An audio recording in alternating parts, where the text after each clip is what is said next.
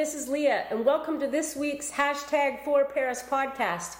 It is wonderful that you could join us for this week's teaching. I'll explain a little bit more about who we are at the end, but for now, let's jump right in. So I'm sure you're familiar with the phrase actions speak louder than words. Uh, like, for example, uh, for my kids, if I say I want to be a part of their life, I want to deepen my relationship with them, but then I never hang out with them. Uh, I never listen to them. I never become interested in what they are doing. Uh, you'd be like, actions speak louder than words. Or if you're someone who's like, listen, this is the year that I'm going to get in better health. I'm going to rest. I'm going to eat well. I'm going to exercise. But then most of your evenings are characterized by you coming home, collapsing on the couch, crushing a bag of chips while you binge watch Netflix late into the night. You'd be like, actions speak louder than words. What about what about when it comes to faith? Does does faith, does a relationship with God sometimes land into that category that it seems to be a lot of words, but like where's the action? Where is the the the impact upon our lives? Maybe you're someone watching here today that you're kind of on the margins of faith. You're, you're kind of checking out Jesus and Christianity, but you've kind of struggled. That you look at the Bible and you think that's just a lot of words. Like, like where's the action? Where, where, where, where is this reality of God's love for me in the midst of life? Hope this is a message for you that, that you start to see that when we speak about the Bible, when we speak about God, it's not just simply words, but faith becomes so much more than that.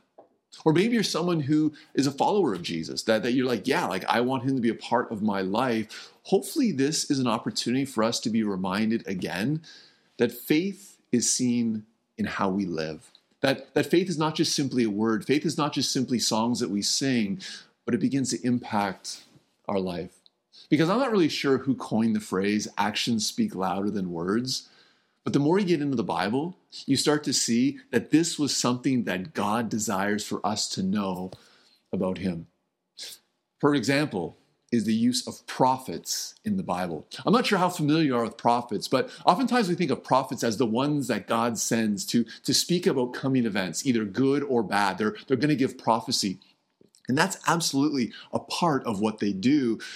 But more than that, Oftentimes, what we see is prophets arriving on the scene in the Bible when things are not going well for God's people. And the prophet's primary purpose is not just simply to speak about future events, but rather ultimately to get people back on track. That they have been unfaithful, they have walked away from the desires that God wants for them, and to bring them back. And as God so often does, when He sends prophets, it's not just simply with words, but with actions in order to convey these important messages. Few of my personal favorites. Take Isaiah, for example. Isaiah was a prophet that, that brought a message to the nation of Egypt and Cush. He, he was bringing a message of their pending shame because of the way that they were living. But Isaiah was told not just simply to speak the words, but to live it out. You know, for three years, he had to walk around naked and barefoot. Like talk talk about shameful. Talk about actions speaking louder than words. Or you you jump into the the example of Ezekiel. Uh, Ezekiel was coming to speak of the coming fate of Jerusalem. That because of their unfaithfulness, they were going to be bounded by the walls of the city. That they would not be permitted to go out or come in. Like this was going to be their lot. You know what Ezekiel had to do? He had to lie on his side for 390 days, more than a year, bounded by rope to represent what was about to happen to the city of Jerusalem. Yeah, I think that would get their attention. Why? Because actions speak louder than words. But as as incredible or as crazy or as unbelievable as the stories of Isaiah and Ezekiel, I think if Hosea were to walk into the room, it would be one of those mic drop moments in terms of what God asked him to do, in terms of conveying this message to God's people. Hosea comes at a time in the nation of Israel at one of their lowest points. They, they, they are ruled by just an, an absolutely evil, despicable king, and Israel had gone off the rails. They were proving to be unfaithful in following the ways of God. They were kind of ignoring the Ten Commandments. They were ignoring helping those around them. They were basically putting their trust in military might and alliances with other nations. They were chasing after other gods and sacrificing to other idols. And it got to a point where God is like, enough is enough. And he sends Hosea. But more than just with words, with actions to convey the critical message that God wanted these people to hear. So let's jump in. We're going to read a couple passages starting in Hosea chapter 1, beginning in verse 2, and then we're going to jump into Hosea chapter 3. But just seriously, listen to this. This is in the Bible. This is what Hosea was asked to do. It blows my mind. I'm sure it will yours too. Hosea chapter 1, verse 2. It says, When the Lord first began speaking to Israel through Hosea, he said to him, Go and marry a prostitute, so that some of her children will be conceived in prostitution. This will illustrate how Israel has acted like a prostitute by turning against the Lord and worshiping other gods. So Hosea married Gomer. Then the Lord said to me, Go and love your wife again, even though she commits adultery with another lover. This will illustrate that the Lord still loves Israel, even though the people have turned to other gods and love to worship them. So I bought her back for 15 pieces of silver and five bushels of barley and a measure of wine. Then I said to her, You must live with me in my house for many days and stop your prostitution. During this time, you will not have sexual relations with anyone, not even with me. This shows that Israel will go a long time without a king or prince, and without sacrifices, sacred pillars, priests, or even idols. But afterward, the people will return and devote themselves to the Lord their God and to David's descendant, their king. In the last days, they will tremble in awe of the Lord and of his goodness. Okay, but like like seriously if you're new to the bible you're probably like thinking are you are you sure that's in there? Go go back and read it. You see in the book of hosea the first three chapters basically demonstrate what hosea was asked to do. It, it covers a span of 25 years and then the remaining 11 chapters basically goes into even greater detail. But essentially hosea was asked to do this was to go find a woman to marry. Seems normal but knowing full well that she was going to be unfaithful. And and not just sort of unfaithful, like really, really, really bad unfaithful. She was going to become a prostitute. She was going to bear children to other men. Like, and this was to demonstrate to the people of Israel's unfaithfulness to God. But then it gets even better or worse, depending upon how you look at it. God then tells Hosea, Go and find your wife after she's been a prostitute, after she's been promiscuous, after she has been unfaithful. Find her, bring her back, and love her again. Like, if you're someone who knows Hosea, if you're like a family member, if you're a friend, if you're just like an innocent bystander and you hear what is happening, you're probably like, Hosea, what is wrong with you? This is absolutely ridiculous. Your wife has been shameful. Why are you being faithful? And that's exactly the point. There is such incredible imagery here. God wants his people to know that even though they are shameful, he remains faithful. Actions speak louder than words. And I love, I love just the imagery of this reality of marriage. Like maybe you're someone who thinks that faith or or following Jesus is about religion, is about following the rules, is about tit for tat, a contract. I do this, God will do that. That that was never God's plan. That was never his intention. He views relationships with people as intimate and as committed as marriage. And yet, at times, we are unfaithful. You see, the nation of Israel had completely turned their back on God. And, and, and he viewed it as, as essentially being spiritual adultery, them walking away. And ultimately, as Hosea had with Gomer, God had a choice to make with the nation of Israel. He could walk away, basically divorce himself from his people, or he could pursue him. The book of Hosea is an incredible book of hope. That absolutely there was anger from God. Absolutely there's going to be consequences for the unfaithfulness of the nation. But ultimately, ultimately, there was going to be restoration.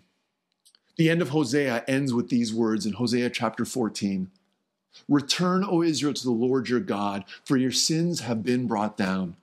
Bring your confessions and return to the Lord. Say to him, Forgive all our sins and graciously receive us, so that we may offer you our praises. Assyria cannot save us, nor can our war horses.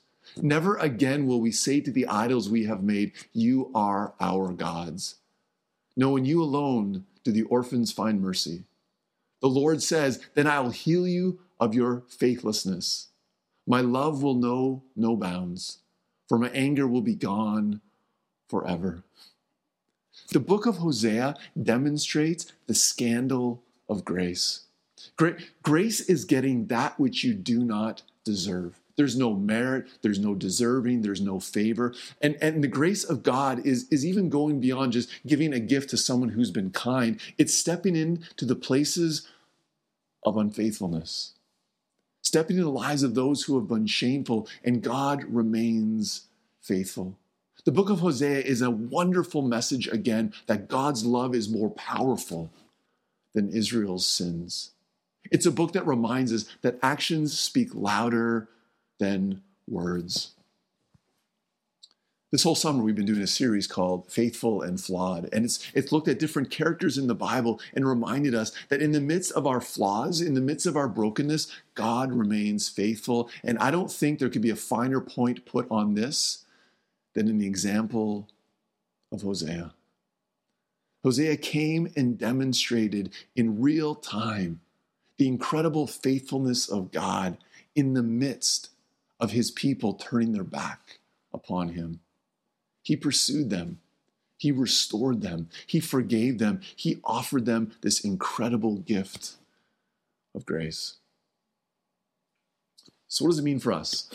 Maybe you're someone who looks at the Bible and thinks, okay, great, Joel, that was written thousands of years ago. What difference does it make in my life? The final words of Hosea are this it says, Let those who are wise understand these things. Let those who are with discernment listen carefully. The paths of the Lord are true and right, and righteous people live by walking in them. But in those paths, sinners stumble and fall. Hosea is saying, make it personal. Understand that, that these words, this example of Hosea, is not bound in time, but it is timeless. It's the timeless truth that God's love and character and faithfulness step into even the shamefulness of our sin. Hosea speaks of this ultimate hope, this coming Messiah, the one that, that we know and we have experienced in the person of Jesus. If, you're someone who, who wonders about God's love, we turn to the cross. Have you ever have you ever wondered why the cross has become the symbol of Christianity? It reminds us again that actions speak louder than words. It, it speaks to the depth of God's love for us. It reminds us that even though we have been shameful, God is faithful. That, that grace is not something we earn. Grace is not something we deserve. Grace is not something we just try harder to gain. It is a gift that God gives to us. In the very same way that, that Hosea pursued Gomer, in the very same way that God pursues Israel, is the very same way that God in Jesus pursues you and me. Maybe for some of you here today, that's exactly what you need to hear. Maybe you're someone who has been looking around and similarly to the nation of Israel, you have been trying to find your trust and your sense of hope and your identity in the things of this world and Jesus is like knocking on the door saying, Come to me. Find your purpose, find your identity, find forgiveness in me. Or perhaps for some of us, we're at a place where we've made that commitment to Jesus. But let me ask you has faith simply become a word? Remember, actions speak louder than words. I, I have to think, what must it have been like for Gomer. After she had been unfaithful, after she had borne other children to other men, as she was now tied up in the, the darkness of prostitution, her husband came and found her bore the cost for her, and loved her. That, that had to been transformational. The same is true for us as followers of Jesus. Our lives are not lived in a way to earn God's love, to earn this grace. It is lived in response. In a moment, we're going to turn to communion. It's why we, we celebrate communion. We, we, we take symbols of the cup and of bread because actions speak louder than words to remind us of the scandal of grace, of the goodness of God's love for us. So the two questions I leave with you today is the first one is this. Have you received this grace? Have you truly received it in the midst of your life?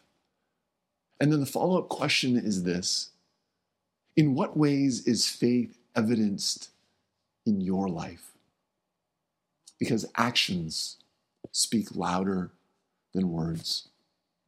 As we conclude, we're going to celebrate something that Jesus instituted over 2,000 years ago. It's the breaking of bread and the drinking from the cup, a, a symbol of God's grace, of Jesus' forgiveness for you and for me. While Jesus was with his disciples on the night he was about to be arrested, betrayed, beaten, spit upon, the following day crucified, he took bread and he broke it and he says, This is my body which shall be broken for all of you. Take this and eat this in remembrance of me. The Bible tells us to taste and see that the Lord is good.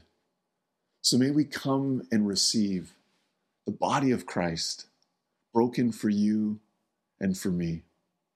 Let us celebrate together.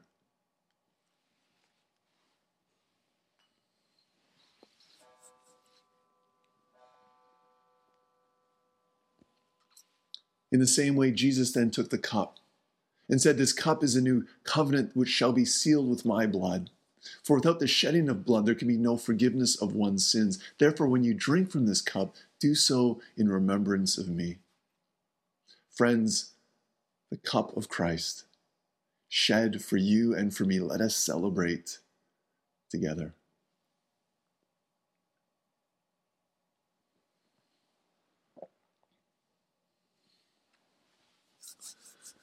This week, as you think of where you are, remember actions speak louder than words.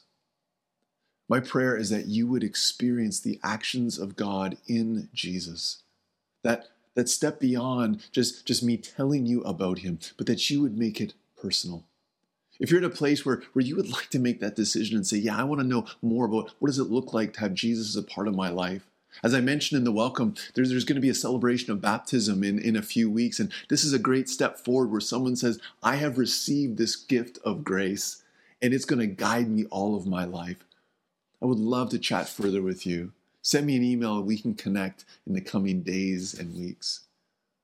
And for all of us, may we begin to ask the question Does my faith show up simply in my words or in the actions of my life? Take it to heart. Too often, like the nation of Israel, we can pursue the things of this world and we can get off track with God. May we turn our focus back to Jesus, back to the cross. Follow Him in all that we do so that our life becomes a response to following Him. Let me pray as we conclude. And so, gracious God, I just thank you again for the gift of grace, uh, a gift that at times seems reckless as you relentlessly pursue us with your love. May we dwell on the fact that even while we are shameful, you remain faithful. And so may we come to you with a sense of hope and joy, not, not pushed along by guilt, but just an acknowledgement of your love for us. May we live our lives this week in a way that, that that reveals this incredible gift that you've given to us. For we ask it, Jesus, in your name. Amen. And so now may the blessing and love of God the Father Almighty, the grace, the grace and mercy of our Lord Jesus Christ, and the peace and comfort of the Holy Spirit be with you today and in all of your tomorrows. Amen.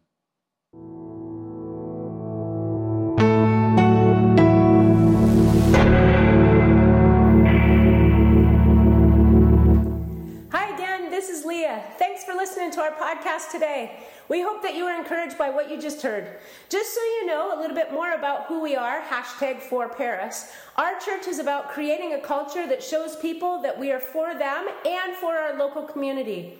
Jesus invites us to experience a meaningful life with him and others. So we meet every Sunday morning in person at the Paris Presbyterian Church at 10:30 a.m. and throughout the week in various home groups and pubs here in Paris.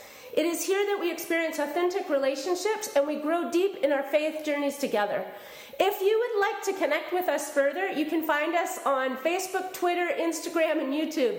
And it is here that you can find links to any of our other audio and video podcasts, sermons, and you can track with what's happening with us each month. Please go straight to our website for more information now about our home groups and how you can get involved. Our website is parispresb.ca. Yes, that's right, parispresb. P R E S B.ca. And it's there that you can share our links with your friends, family, and neighbors. Uh, we have friends from around the world who connect in with us online on a regular basis. And so, lastly, please feel free to email me and get connected directly. I would love to chat with you. My email is leah at parispresb.ca, and I'll get back right back to you. So that's all we have for now. Thanks again for joining, and we'll see you again next week. Bye for now, everyone.